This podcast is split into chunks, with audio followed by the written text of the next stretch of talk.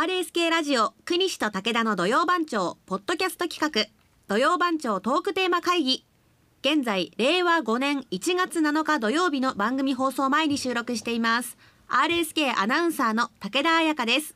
はい国西健一郎です。このポッドキャストは土曜番長トークテーマ会議と題しまして毎週土曜日の朝9時から RSK ラジオで放送している国西と武田の土曜番長のトークテーマを決める打ち合わせの様子を取り下ろしてお届けする番組です。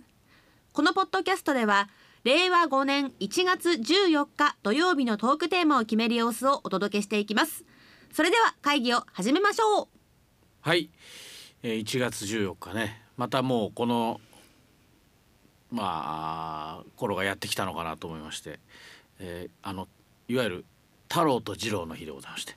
あええ、あの南極う観測隊のね、えー、結局まあ置き去りにされたんですが、はい。あの2頭の犬が生存していることが確認された日が、えー、1959年のこの日だったと。1月14日だったそうでございます。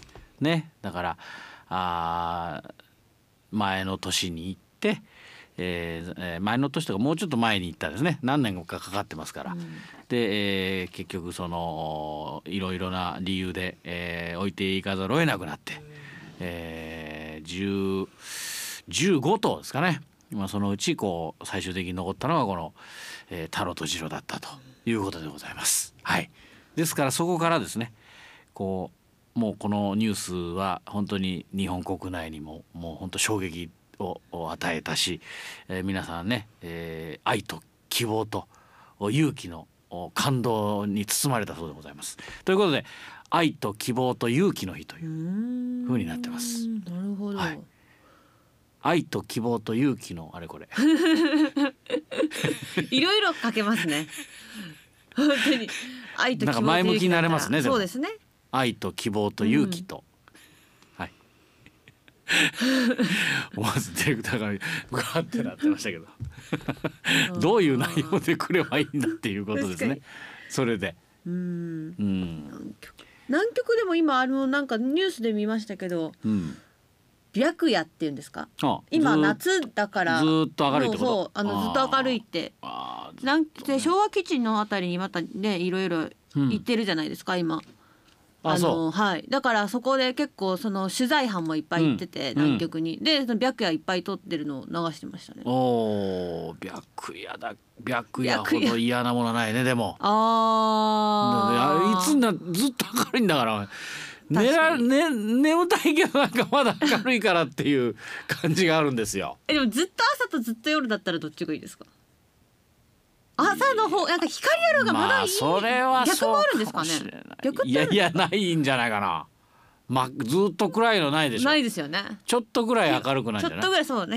うんちょっっとぐらい明るくないんじゃない？そうか。そうもうだからねあのオランダ行った時もね11時ぐらいまで明るかったんですよ。おおそれはそれで嫌ですもうねなんかもう眠たいけどまだ まだ取材できるじゃんみたいな「おいおいおい!」ってなって そんなことになりますからね。うんはいもうあれはちょっとしんどいですねやはりずーっと明るいのもね。確かにやはりこう、えいい具合がいいんですよ。うんね明るさと暗さはね。うん 本当バランスがないとね確かに大変よ。うんうん、寝られないしなんか明るかったらね。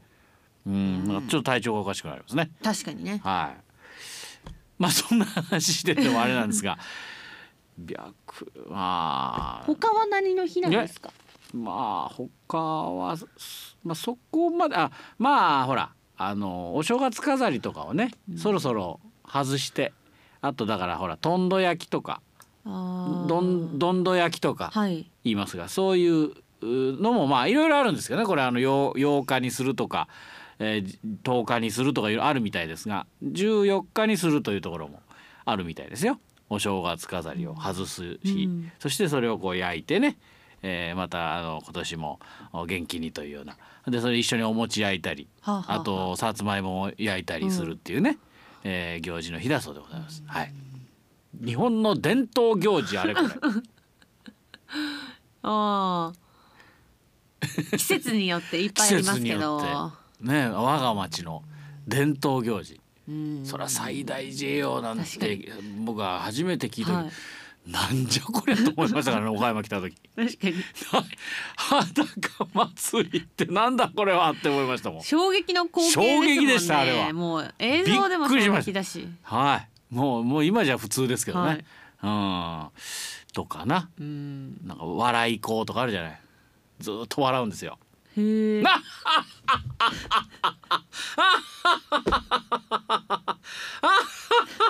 って笑い続けるへえだからねそういうのがあったりさうんいろいろ面白いのあると思うよいろいろうん伝統行事、うんうん、まあお祭りになっちゃうかなそうするとそうですねなんとなくまあ習慣とかそう風習とかうん結構広めになりますねうんまあなんかこうだろうってね。改めてこう日本の伝統を 見直すなんてな。なんだダメ。うん。ダメか。いや私あのタロとジロから、うんうん。そのまああのうん。名前のその、うんなんか太郎とうん。ジローみたいな感じでそのなんかうん。まあ太郎とジローも多分太郎とジローじゃないですか、うん。そのはい。だからロー なんかどう何って感じですけどなんかその名前のうん。すごいあの、ザ名前じゃないですか？太郎とジローって。太郎太郎太郎なんて。まあ太郎です太郎けどと次郎ね。まあまあまあまあそうやな。なんかなんそういう。とか太郎とかね。銀行のね。あそう。の見本になるような名前ですね。そはい。ねそのあたりからいけないかなとか。犬あそっち来ましたね。また戻ってきました。犬犬あれこれが。まあそれもいろいろいるや犬うもんねえ。結構外国のね洋犬たくさん入ってきましたよもうここ何十年かでも。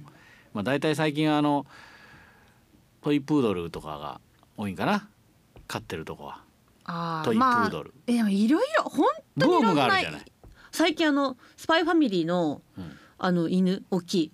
スパイファミリあ先週喋ったと思うんですけど、うん。あのーなんだったっけ？漫画です。あ漫画。そうあの大きい犬が売れて大きいのって何？白大きいんです白いの？よななんなんだろうあの犬は。大きいふ何？あのなんだろう。モフモフしてる。モフモフしてる。あそのあ時々あの表町とかで散歩してるあの白い犬。大きいよあれ。そうモフモフして。そうかもしれないです。真っなんか白。でそ時々の皆さん見たことあるんじゃないかな。犬が結構その売れてるらしいんですよ。でも珍しいんですけど結構大きくなるからうん。飼うのも大変で、うんなんかこう最初に飼う犬としては結構こまあ。うちゃんと心構えがないとうん。いけないみたいな感じのうん。話も聞きましたけど、あの大きいそういうなんか漫画とかでも流行る、ああそうかそうか、はい、うん犬もだからその柴犬ブームになった時も多あ分そういうなんかねそね。のメディアがすごく取り上げたとかだったと思うんですけどね。ブグレートピレニ。グレーートピレニ。ーああいろいろわかんないですけど。僕も名前がね。時々本当にわあ珍しいっていうのを散歩されてる方がいるんですよ。足細いし顔長いしね。もう胴体も大きくてね、はい。シャーッとさっそうとこう駆け抜けていく、ちょっとこう馬みたいなあ馬。毛並みあのああいるわいる。犬いますよね。いこの犬ちょっと高級そうみたいな。かっこいいよなでも。自分は違うぞって感じで走ってるはい。周りと違うっていう感じでね。あ本当になんかこうファッションショー出てる人みたいな、はい。もうさっそうとこうね、うんでも。かけていく。あ時々見ますね。